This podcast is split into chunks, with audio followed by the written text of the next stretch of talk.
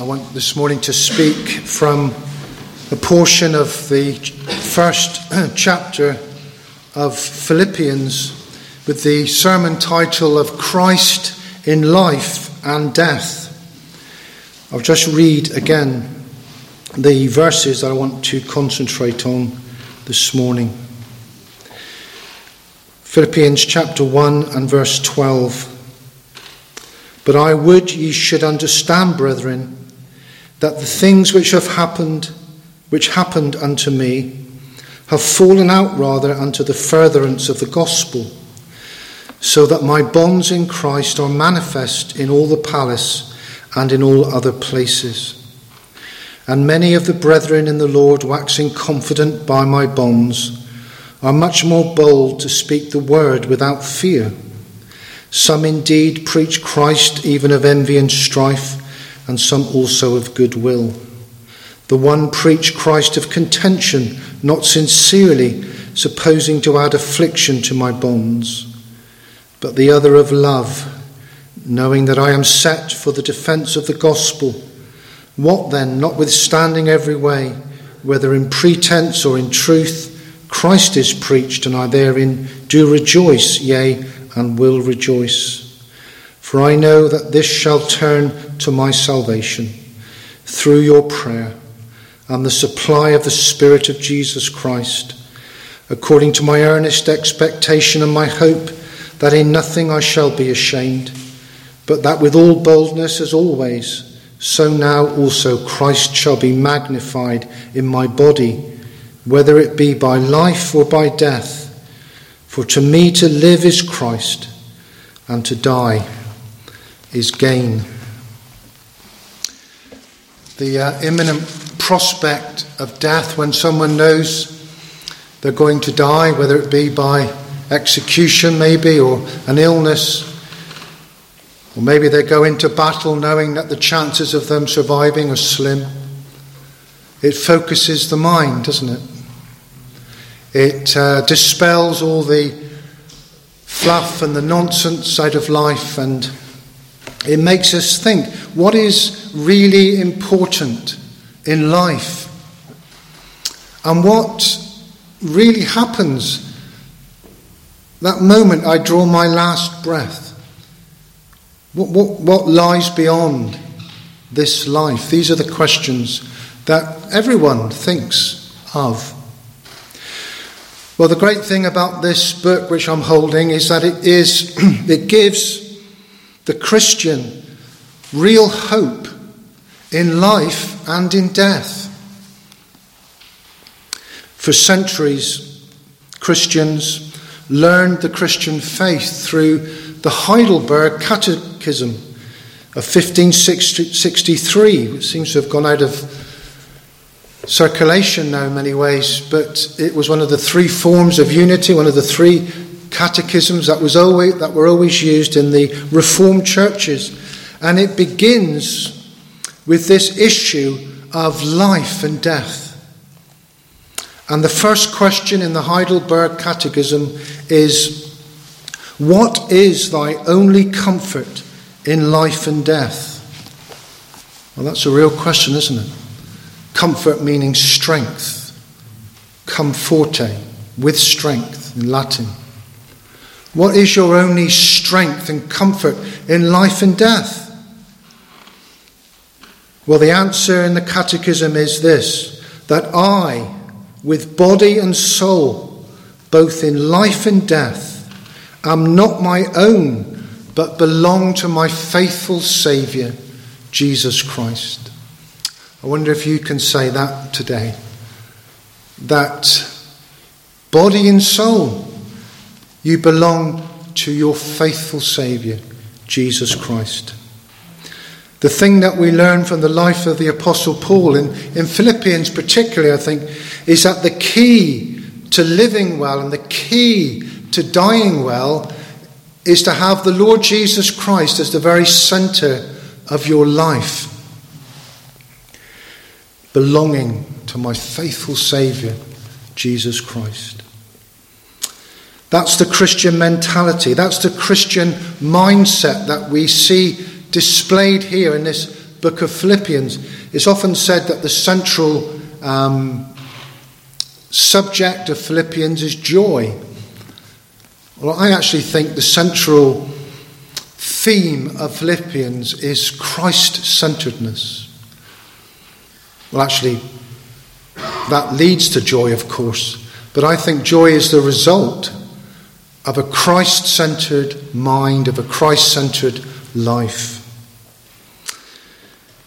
And that's why in verse 20 and 21, Paul could, could face his present uh, problems and he could face the future with such confidence.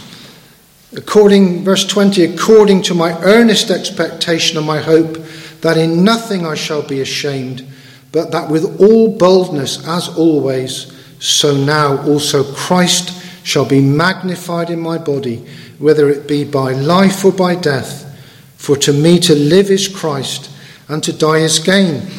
Now we must remember that Paul wasn't writing these things from a, um, you know, a, a wood-panelled study, sat back in a nice leather chair with a, a nice big desk. That's my, that's my idea of, a, of an office, but I uh, might get one one day.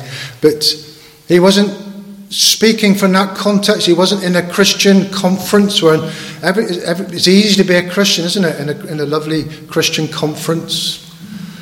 Um, he wasn't at some kind of retreat, meditating all day. I'm not sure I like them anyway, but no, Paul was writing these things from prison.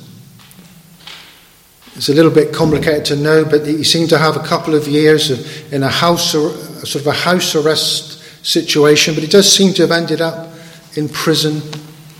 And, and we know this from verse 13 of chapter 1, where it says, So that my bonds in Christ, my chains, in other words, so that my bonds in Christ are manifest in all the palace and in all other places. Paul was facing a possible, probable really, death sentence. From an earthly perspective, things weren't looking very certain at all. But there's not a hint of fear, is there? There's not a hint of foreboding. He considers whatever has happened to him, whatever is happening to him, and what will happen to him. He sees all of that through the prism, through the glasses, through the, the spectacles, if you like, of Jesus Christ. Because Christ was the very center of his life. He had a Christ like mind and he had Christ centered eyesight. For Paul, life was all about Christ and death was all about Christ. Belonging to him, knowing him, serving him, loving him was what life was all about here on earth, and, and, and death would be a continuation of that and an increase of knowing Christ. Do you know, when you read things like, like this, we realize the prosperity gospel is, is such a false doctrine, isn't it? You see, Paul could say these, thing, these things in bonds, in chains. He didn't have prosperity, as the gospel, as those preachers say. He had what did he have? He had persecution, he had prison, he had privation, he had pain, and yet what drove him was a passion for Jesus Christ because for him, Christ was the very center of his life. And when he finds himself in prison, he's not just an ordinary prisoner. He says, I am the prisoner of the Lord. He's Christ's prisoner. And this Christ centeredness is seen in the way Paul continues to work for Christ, even in the most difficult of circumstances. Here he is, this great apostle, used to preaching to great crowds, traveling on the Roman roads, planting churches, to eager and speaking to eager congregations, but now He's in chains. The Philippian church, of course, was probably wondering how he was. They were concerned about him. And he wrote uh, to them in verse 12, he wrote to them to update them on his circumstances. he says, But I would ye should understand, brethren, that the things which happened to, unto me have fallen out rather unto the furtherance of the gospel and then in verse 14, he, he writes to explain that what has happened to him has actually helped to spread the gospel. Verse 14, and many of the brethren in the Lord, waxing confident by my bonds, are much more bold to speak the word without fear. The things that have happened to me, he says. Well, we all, I'm, I'm sure we all know what happened to him. He'd been warned by the Holy Spirit, hadn't he, that when he reached Jerusalem, what was going to be awaiting him was prison and affliction. Well, that came true almost straight away. Despite taking a Jewish purification vow and shaving his head, and he went out of his way not to cause trouble with the Jews. And yet they made a false accusation against him, and he ended up um, in prison. Uh, he was nearly killed by a religious mob. He went through a mockery of justice, and he couldn't secure a hearing, and they falsely detained him in prison. And yet his trouble was just beginning. Then there was that awful sea voyage he had to make from Jerusalem to Rome, and he nearly lost his life in that great storm. But at last he reached Rome, something that he'd wanted to do.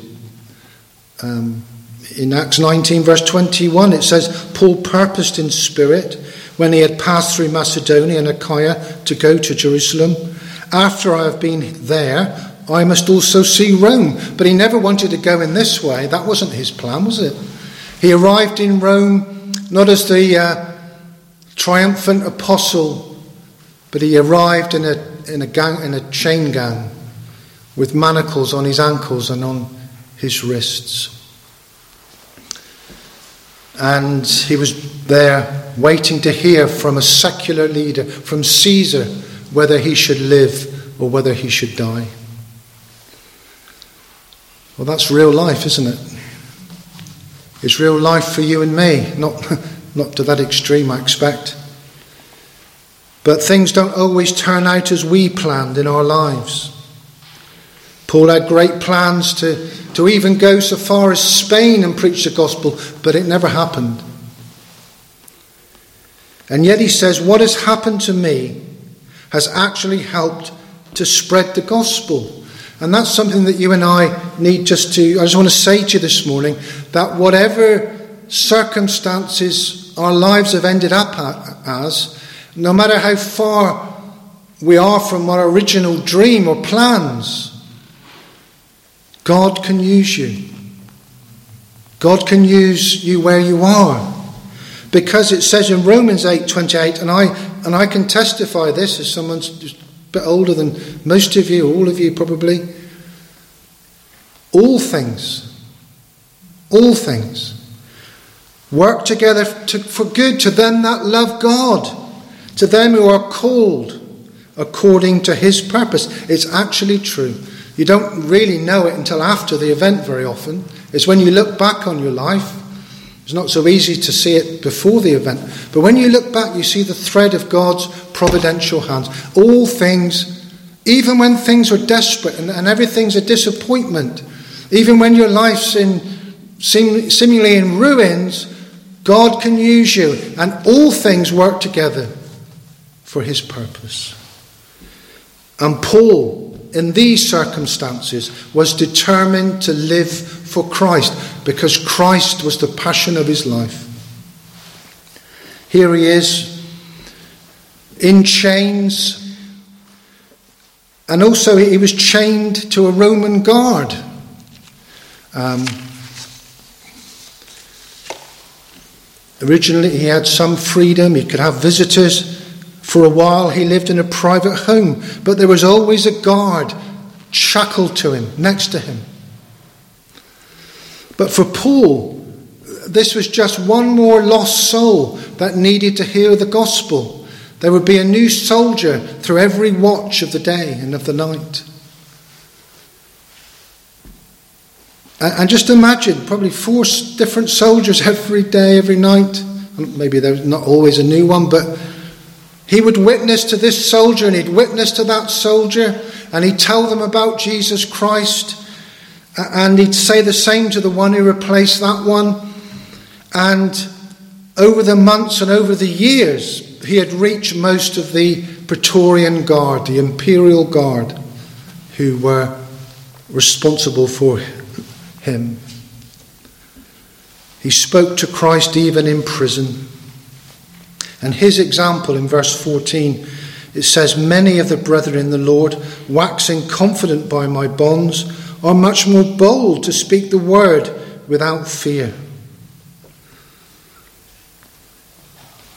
And, and then just think of, you know, all things work together for good. Just think of all the thing. Think of Ephesians. Think of the book of the letter to the Philippians, um, the letter to the Colossians, the letter to Philemon. They were all written from this Roman prison.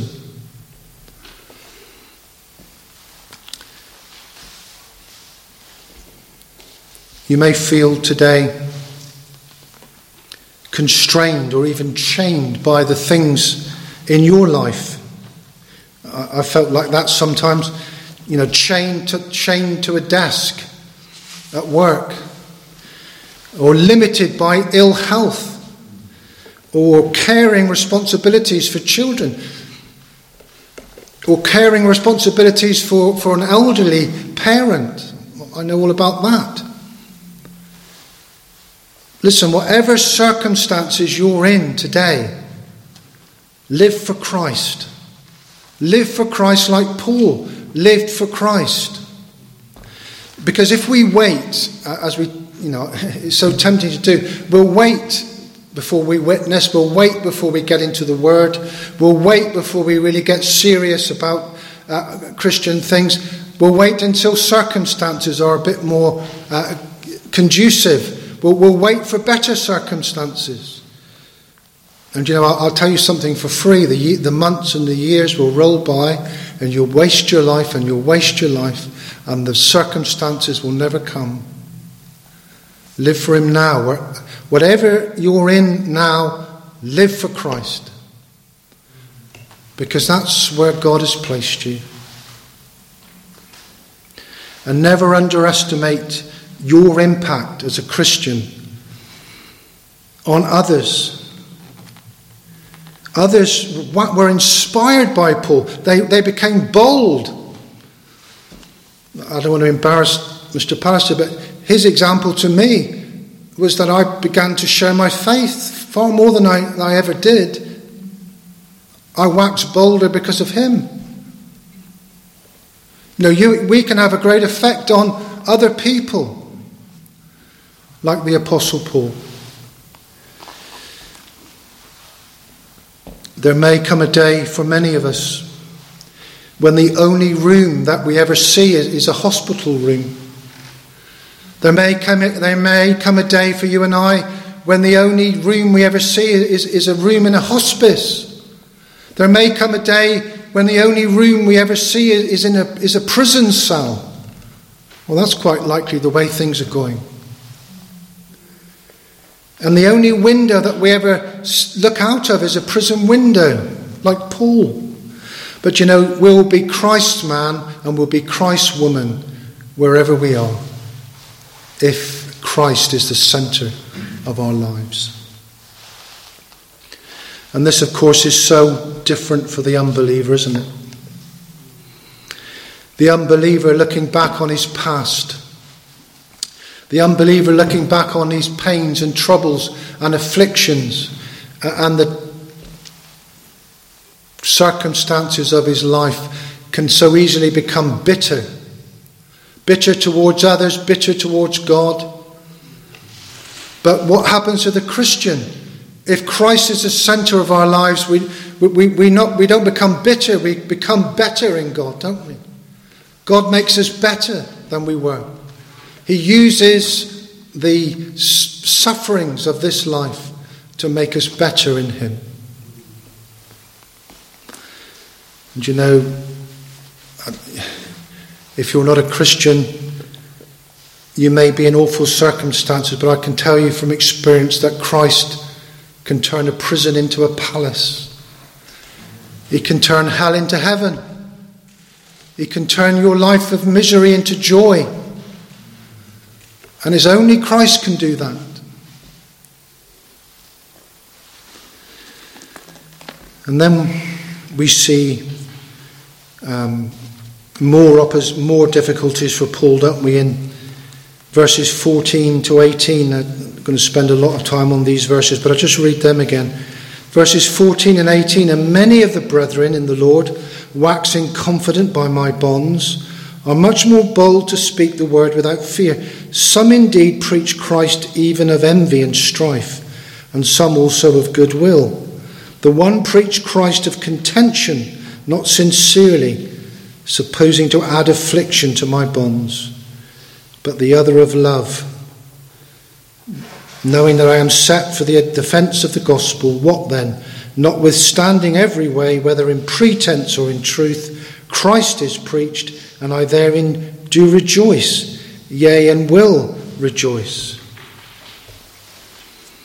You see, Paul, because Christ was central to Paul's heart, the causes of Christ were central to his heart as well.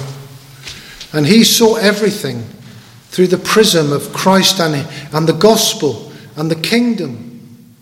And even when preachers, now these are not false teachers, because he would never have rejoiced in false teachers, but he's saying that these ministers, preachers who were preaching out of envy, out of impure motives, he still rejoiced because the gospel was being preached. Well, that, that's, that's an amazing thing, isn't it? You say, here he, here he is, Paul, in prison now, and then these, these other preachers, maybe they were, they were jealous of his um, influence and they see an opportunity. Well, Paul's out, out of circulation now. We'll, we'll fill the pulpits, we'll, we'll get our names heard, we'll fill the gap. We'll say, well, if Paul was really anointed, he wouldn't be in prison, would he? I don't know if they said that, I made that up, but that may be one of the things they said. Impure and false and envious motives, but they were still preaching the gospel. And God can use people even when, even when their motives aren't right.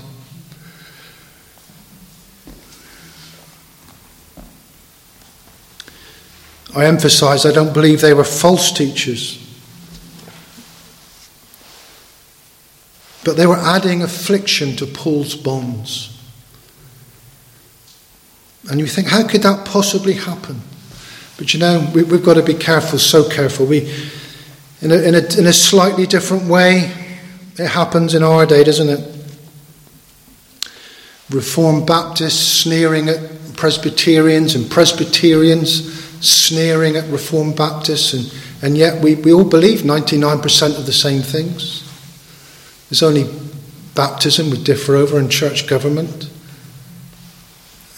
Everything else we agree on. Um, and yet we, we fight and we sneer, and it's not exactly the same thing. But the thing is, when, when we rightly combat error and false teaching, let's be balanced.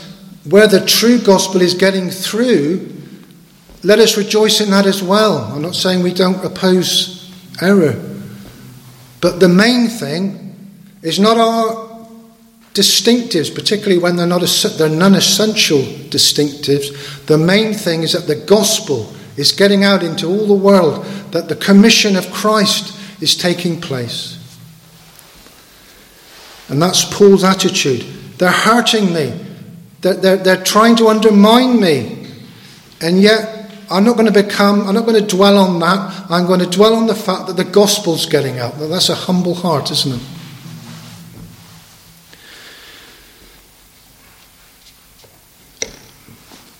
Christ was the centre of Paul's life.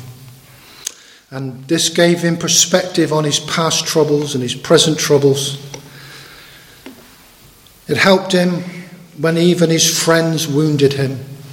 That's, that's the worst kind of wound, isn't it? When somebody in your somebody of the household of God wounds you. That's hard. But if Christ is the center of your life, then that's all you need. And then let's move on to verse 19, where Paul, having considered how he got to where he was, as he considered the difficulties he was in, he now turns to the future, doesn't he? He thinks now of the future. What, what time, with what time I have left, whether I live or die, whatever decision Caesar makes, this is going to be my attitude. For I know that this shall turn to my salvation through your prayer and the supply of the Spirit of Jesus Christ. You see, he has great confidence in the sovereignty of God, doesn't he, here?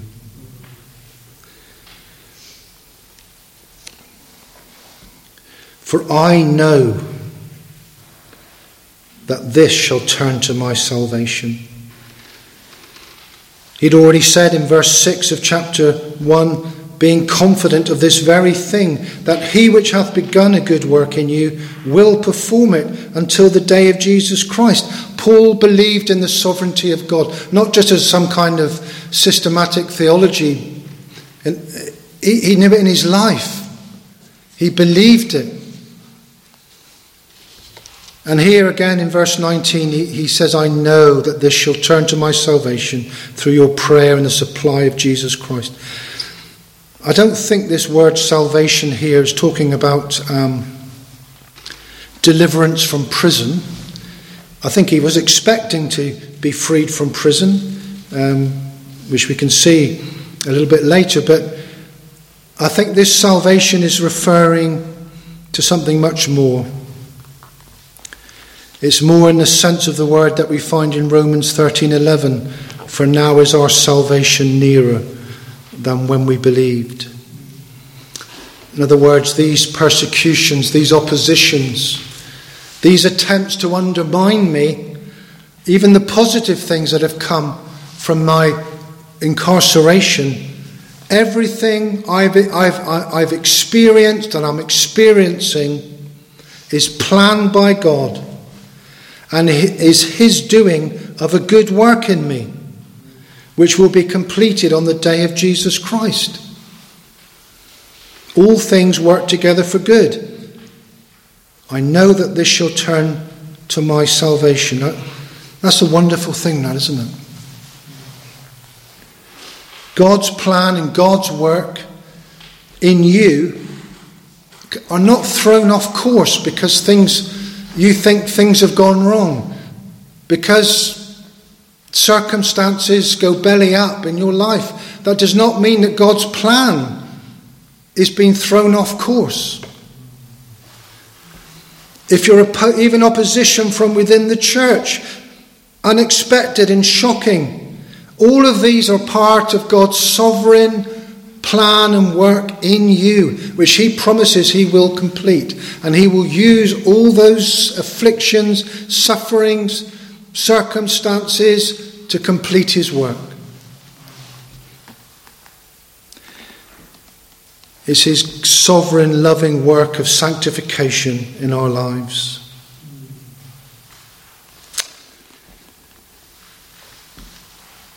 Paul also had confidence that his fellow believers, those who love him, will pray for him constantly.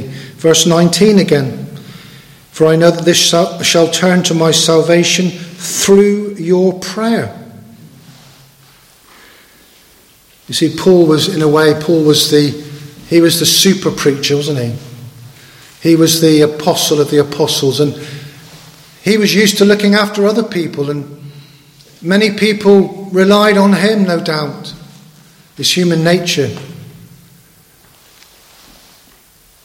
And yet, Paul was always, always conscious of his weakness, of the fact that he was just a, just, just a simple human being.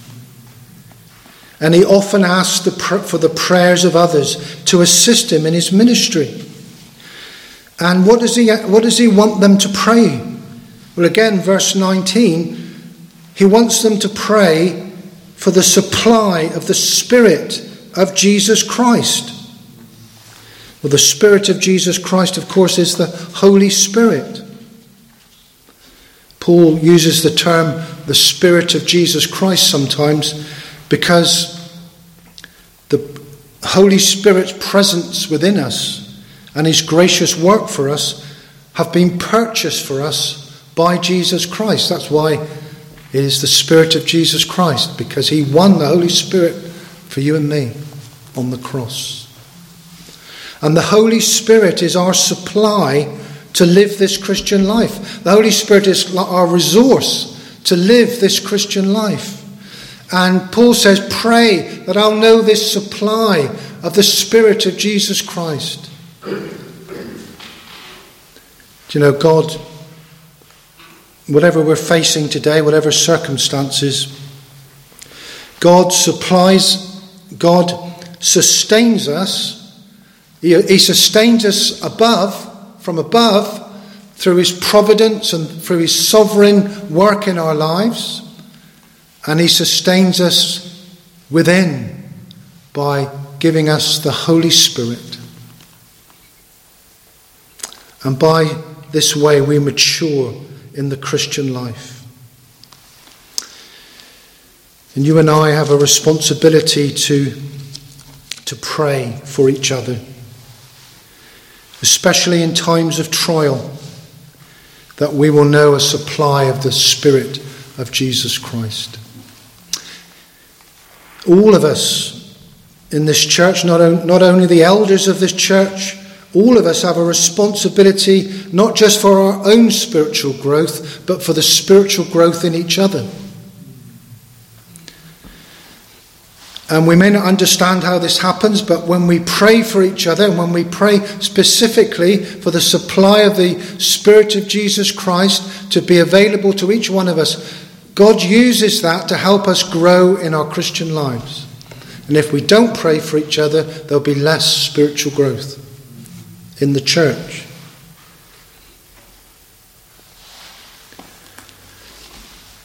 And then, lastly, we see this Christ centeredness in Paul, in his single minded ambition to bring honour and glory to Christ in verse 20. According to my earnest expectation and my hope, that in nothing I shall be ashamed, but that with all boldness, as always, so now also Christ shall be magnified in my body, whether it be by life or by death. And then we'll say again, verse 21 as well, we'll read, For to me to live is Christ and to die is gain. He's confident that in nothing I shall be ashamed. Now, I don't think that means he's going to avoid doing anything shameful. I think it means more in the sense of not being ashamed um, in the sense that God will not will never let him down. God will never disappoint him. We see the same phrase in 2 Timothy 1:12, for the which cause I also suffer these things. Nevertheless I am I am not ashamed, for I know whom I have believed, and am persuaded that he is able to keep that which I have committed unto him against that day. In other words, he Paul had confidence that God would never let him down, he would never disappoint him, he would never uh, make him ashamed. God guarantees the deposit we have made with him. And it's from this belief in the goodness and sovereignty of God that Paul has this boldness that he speaks of here in verse 20. But that with all boldness as always. Do you know this absolute belief that God will never let us down, that God will never fail us, is the antidote to a lack of assurance which so many Christians seem to suffer with. Do you know, if The, the way to be holy, to become holy, uh, and I believe this is the apostolic method, is not to bash people over the head, but to remind them who they are in Christ. This is who you are, and therefore live according to who you are. And Paul is so sure that God will never bring him to shame, that God will never disappoint him, that God will complete the work, that from that security, he lives a holy life. He makes Christ the center of his life because he knows God will never let it, never lose his grip on his life. He'll never let him fall. And that's true of you and I today. God's got you in his hand. Whatever circumstance you're in, he's got you. And he will not disappoint you, he will, he will never let you be ashamed. And it's from this foundation that he says, As always, so now Christ shall be magnified in my body, whether it be by life or by death. Paul understood that God the Father, in his um, exaltation of the Son, will include will include those for whom Christ died. In other words, if you're a Christian, God will magnify his Son in you, in your body, whether in life or in death. He will.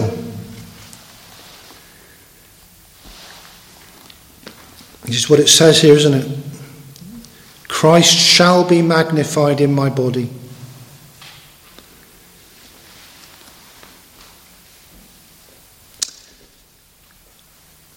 The Christian body is. Um, is a vital thing. There's a kind of false Greek influence on some Christian uh, preaching which says, you know, the body doesn't really matter anymore, it's the soul that matters. In fact, the, Jew, the Jews never thought of the soul and the body as separate things anyway. The soul was the whole, the whole man, the whole person. But the body is, is, the body is a vital thing for Paul, the Christian's body. Um, in 1 Corinthians 6:19 it says, "What know ye not that your body is the temple of the Holy Ghost, which is in you, which ye have of God, and ye are not your own." Verse 20, "For ye are bought with a price; therefore glorify God in your body." And Paul teaches that in our not only in our spirit, but in our body, Christ must be magnified. Now, to magnify is, we think of a magnifying glass, make something bigger, but it's more than that. To magnify, in biblical terms, is to, is to show all, all the dimensions and all the angles of something's beauty and of something's greatness. I remember as a child being given my, my first kaleidoscope and lying on my bed and turning the kaleidoscope and seeing all these amazing patterns and different types of beauty. And you know, your job and my job as Christians is to magnify Christ in this body and in this mind and in this spirit, to show off the beauty of Christ in every dimension and every angle, in every possible way. We're to be displayers, showers off of Christ through the way that we live and the way that we are. It's a high calling, isn't it? Paul says, whether I die or live, my job is to magnify Christ, to show him off to the world. And that means magnifying Christ in your eyes, the things that you look at, magnifying Christ in our ears, the things that we listen to magnifying our hands, the things that we touch, magnifying Christ through our feet, the places that we go, and the places we choose to avoid. Wow, the tongue, magnifying Christ with our tongue, the things that we say, with our mind, the things that we think. Paul says, Christ shall be magnified in all of me, in my spirit and my body. Paul beseeches the Christians in Romans 12, verse 1 By the mercies of God, that ye present your bodies a living sacrifice, holy, acceptable unto God, which is your reasonable service. Will I close with these thoughts? Our bodies must be yielded to Christ. They must be yielded to his service. And I wonder if they are. Uh, has Christ got, got, got you and me? Is, is, is it true for you, as it was for Paul, that to live is Christ and to die is gain? Has he got you? Have you given all of yourself to him? Have you said, Lord, I sacrifice my thoughts, my mind, my eyes, my tongue, my hands, my feet, my all to you? Lord, I pray that, that I, with body and soul in life and death, am not my own, but belong to my faithful Saviour, Jesus Christ. Have you prayed that ever? That's what being a Christian is.